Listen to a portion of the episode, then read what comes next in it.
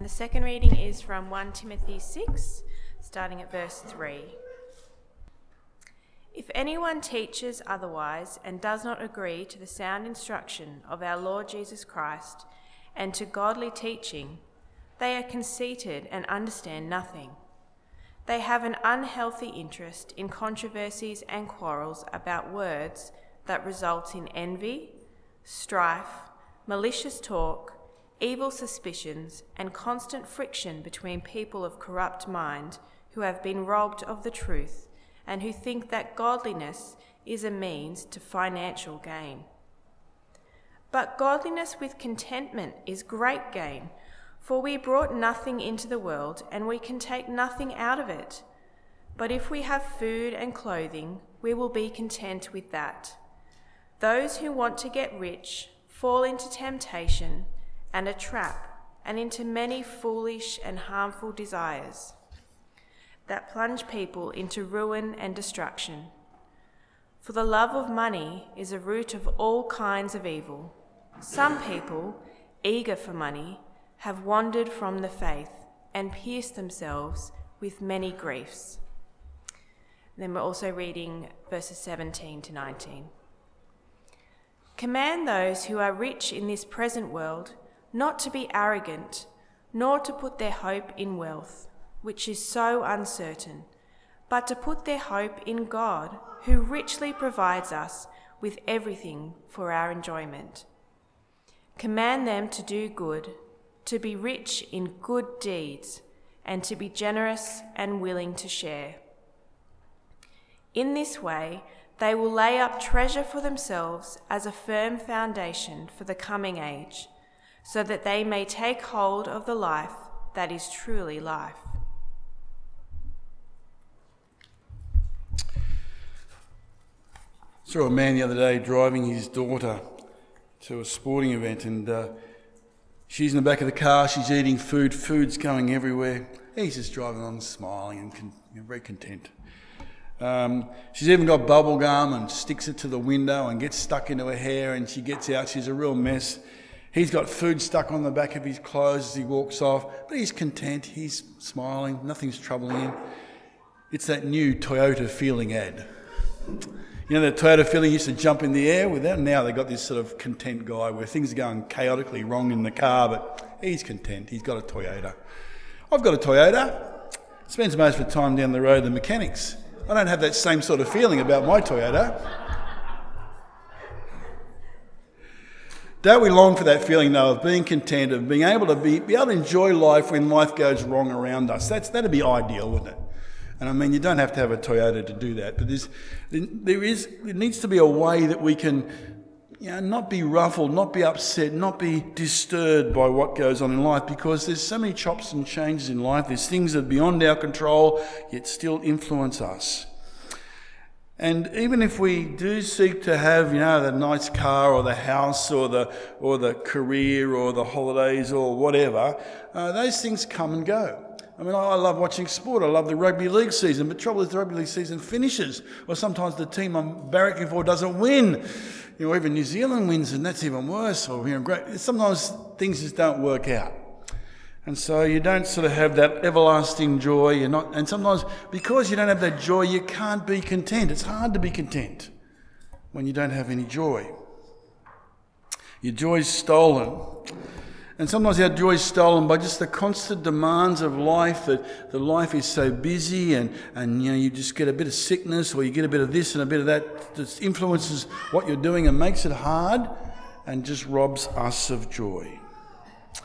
Being content, having a state of peaceful happiness, being satisfied with our life is something that every person needs. And the Bible passage today is going to tell us how to do that. You see, in this passage today, we've got the false teachers are still there, and they're, uh, they're motivated by the wrong reasons. Uh, they've moved away from the sound teaching that's uh, about Jesus Christ in verse 3. If anyone teaches false doctrine does not agree with the sound instruction of our Lord Jesus Christ and the godly teaching. It's sound teaching, something you can rely on. And it's the words of Jesus Christ passed on through Paul. Paul's his um, messenger, Paul's an apostle. And so it's the words of Jesus Christ, and they lead to godliness. They've got a good direction. They're going to lead to a God pleasing, before God, right life. And there's two responses that people can make to God's word. They can humble themselves and tremble at it and really want to obey it, or they can harden their hearts stiffen their necks, and reject God's word. And the false teachers have done that, they've rejected it. Their motivation in verse 4 is they're conceited and understand nothing. They're full of their own opinions, their own uh, ideas of things. They won't listen. And in fact, they've got an unhealthy interest in controversies and quarrels about work, words. You see, the sound teaching that's healthy, these guys are unhealthy. They're sick. They're breeding, breaking down relationships. And the result is going to be disunity. We see that where it says, with envy, resentment towards others, strife, that competitive spirit, contending with others, malicious talk. They're abusive towards their rival teachers. Their evil suspicions, forgetting that fellowship is to be built on trust, not suspicion. In verse 5, there's a constant friction between men of corrupt mind who are being robbed of the truth. Jesus is not in the picture. It's all about them, their knowledge, their strong opinions. They've got a depraved mind, they've lost the truth, and that makes them think that godliness in itself is a financial gain. They think, uh, godly, get money. Mm. You see, Ephesus was a wealthy city. It had the uh, shrine, the cult of Diana there, and the shrine to Diana. Silversmiths and craftsmen made these uh, silver shrines, which were sold to the many visitors that came. It's a very wealthy city, Acts chapter 19. And history shows that down through uh, time, there's been uh, often attempts to commercialize religion and make money out of religion. But godliness is not a means to financial gain. In fact, godliness with contentment is great gain. Look at verse 6. But godliness with contentment is great gain, for we brought nothing into the world and we could take nothing out of it. Uh, the idea of um, godliness is mentioned 10 times in the uh, 1 and 2 Timothy and Titus, the pastoral epistles they're called. 10 times. Paul doesn't talk about godliness anywhere else except here. And what is godliness? Let me remind you it implies a good and holy life with a special emphasis on the source, a reverence for God, a deep reverence for God. Having God in the right place in your life, a right approach to God, a right attitude to God, and then that means you'll have a good and holy life. Christian commitment does not depend on external things. As Paul writes in Philippians 4:12, he writes, "I've learned the secret of being content in any and every situation." And that is to depend on Jesus Christ. He can be content no matter what goes on, not external things, but on his relationship to God through Jesus. And by that, he can be content. So it's not being self sufficient, not having all the things you need, but being Christ sufficient. Focusing on Jesus Christ and having everything you need in him, being fully satisfied in Jesus. Because he brought nothing into the world. It speaks about life and death, doesn't it? Brought nothing in the world, take nothing out. So true. John Stott, writing about this, says, Our possessions are, the are only the travelling luggage of time, they are not the stuff of eternity. They're only the travelling possessions of time. Time on earth, we don't take them into eternity. Isn't that true? I mean, you can try. I mean, the Egyptians used to. They used to have their pyramids and put all their possessions in there, and now they dig them up. Their possessions are still there. Their bodies are all rotten, mummified. And you can, when you're buried, you, know, you can put whatever you want in your casket, if it'll fit. You could even have a big enough graveside you could be buried in your car if you wanted to but it's going to rust. It's going to destroy. It's going to stay there. You're not going to take it with you no matter what you try and do. And we're on a journey, as John Stott rightly said. And in this journey, the best in life is yet to come, and that's going to come in eternity for those in Jesus Christ. And as Paul talks about that, he's not talking to people should be destitute, people should have nothing. He says in verse 8, But if we have food and clothing, we'll be content with that. The idea of having uh, food and clothing, the word for clothing here actually has a broader meaning in the original language. It can mean shelter like a house and stuff. So if we have somewhere to live and we have you know, clothes and, and food and stuff, um, we'll be content. You know, not saying, hey, we've got to have the best house and the best clothes and the best food, because we'll always have be not content with that. We'll always be striving. We'll have no joy. We'll always want more, more, more. Somehow to learn to be content with what we have. Paul's not describing the maximum, but the minimum that's compatible with being content. The minimum. Yes, we do need a house to live. We need shelter. We need clothes. We need food. We need those things to be content. Someone who doesn't have those in other parts of the world, yes, they can't be content. Life is too hard. But we have them in abundance. So Paul's been describing the, how to be content when you're poor. Now he's going to look at the, the covetous poor, because some people who uh, are poor but want more. He says in verse 9, People who want to get rich fall into a temptation and trap, into many foolish and harmful desires that plunge men into ruin and destruction. Wanting to get rich. Ecclesiastes, we read that in chapter 5, verse 10 says, Whoever loves money never has enough money. Never has enough. Always needs more. Whoever loves wealth is never satisfied with his income. And this too is meaningless. Never satisfied. If you're not satisfied, you can't be content, you can't have joy. It just goes on and on. You want more and more. There's worry and anxious and anxiety. There's all these things that upset your life. And it's called covetousness. Never having enough, always wanting more. It leads to a temptation, a trap. It's the greed that ensnares. It causes people to sacrifice their duty and even their conscience to pursue wealth. They'll do things they know is not right, they'll harden their conscience, and they'll rob and cheat and steal and lie to get more. Money is like a drug, and covetousness is like drug addiction. Money's like a drug because you want it, you want more. And if you're coveting, then you're addicted to that drug of money. The more you have, the more you want, the foolish desires are harmful to us. And not just harmful to the person, they're harmful to those around them. Just like with someone who's on drugs, that affects the people around them too. Look at verse 10. For the love of money is the root of all kinds of evil.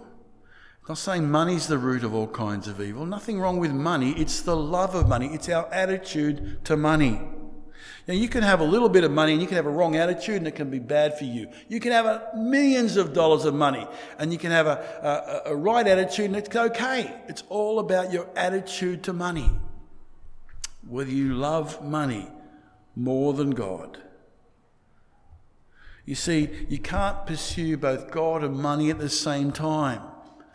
They'll both, money wants to rival um, God for your affections. Money wants to be the focus, wants you to, to do things for money, wants to take control of you, or me, of us.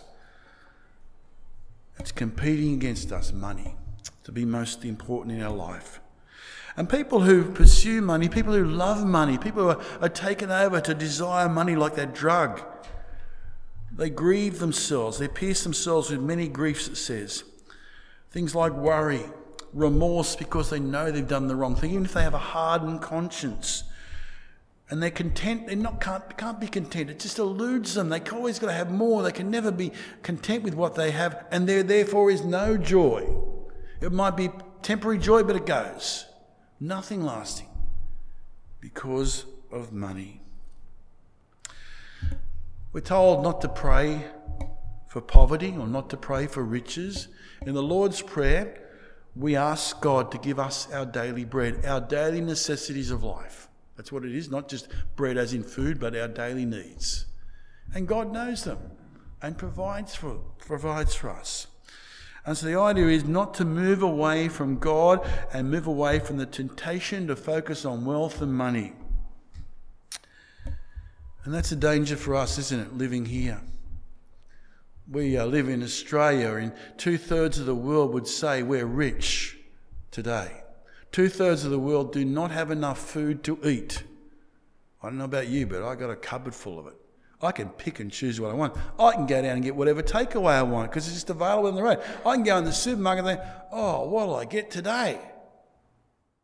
And two thirds of the people in the world don't even see any food to make a choice like that. And if they can get anything to eat at all, they're happy. There's no choice involved, just anything. So, in that sense, we're rich. In another sense, we're rich too because they did a survey of all the cities of the world and they picked the 10 most livable cities in the world. And Sydney got in the top 10. I'm sorry, we're part of Sydney. You can say, I'm over the Hawkesbury River, I'm out of Sydney. No, we're still part of Sydney. So, you know, of all the world, you know, people would say Sydney's the, one of the most livable places, one of the best places to live for lifestyle, for all that lifestyle means. And so we've got to watch it because we live in an environment where we're wealthy, even though we don't realize it. And we constantly bombarded with ads to you know, get more and have this and, and sell your house and get another one, get a new car, update your clothes. We're just constantly bombarded with the idea of get more. You need wealth. To not trust in wealth, but to trust in God is our challenge. Because remembering what Jesus said, it can be a false security. Look at verse 17. Command those who are rich in the present world not to be arrogant, put their hope in wealth. Their hope in wealth. Because wealth is going to go. Jesus said in Matthew chapter 6, verse 19, he warned that treasures on earth will be destroyed by moth and rust and burglars. They don't last and they can be taken away from us. And ultimately, at the end of life, they are taken away and we'll lose all. He goes on the end of verse 17 to say, But put their hope in God who richly provides us with everything for our enjoyment. Put our hope in God because God will never let us down. He's reliable, He's constant, He's dependable. And it says, because God provides for us, we're now to respond in a certain way because we know God is looking after us, particularly what He's given us in Jesus, but also He gives us a daily bread. And I never have enough money. I'd always like a bit more money, wouldn't you? Or maybe you'd like a bit more of this food or that food or this travel or whatever. There's always some things we want, but let's go back and say, what have we got? Yes, I've got a lot. And I need to start appreciating that so I can be content with what I have and have that joy that God wants me to have and be focused on God giving me stuff and thankful to Him. It says in verse 18, our response to that is in verse 18 Command them to be, do good, to be rich in good deeds, to be generous and willing to share. People who recognize that God has given them wealth God has provided for them and provides us for us very generously, much more than we deserve. And to use their wealth to relieve others and to promote good causes. To imitate God the way God is towards us, who richly provides for us. He's rich and He passes His riches on. Particularly, I like to think He's rich in grace and He's very rich towards me in the grace He gives me. He gives us all of us. Let's be people who sacrificially give like God does to us. Let's do that to other people as we're able. Verse 19. In this, way, in this way, they'll lay up treasures for themselves as a firm foundation in the coming age, so they may take hold of life that is truly life. Not the material treasures of earth, but treasures in heaven, a spiritual treasure Jesus told the parable in Matthew 16, Matthew chapter 6, sorry, Luke chapter 16.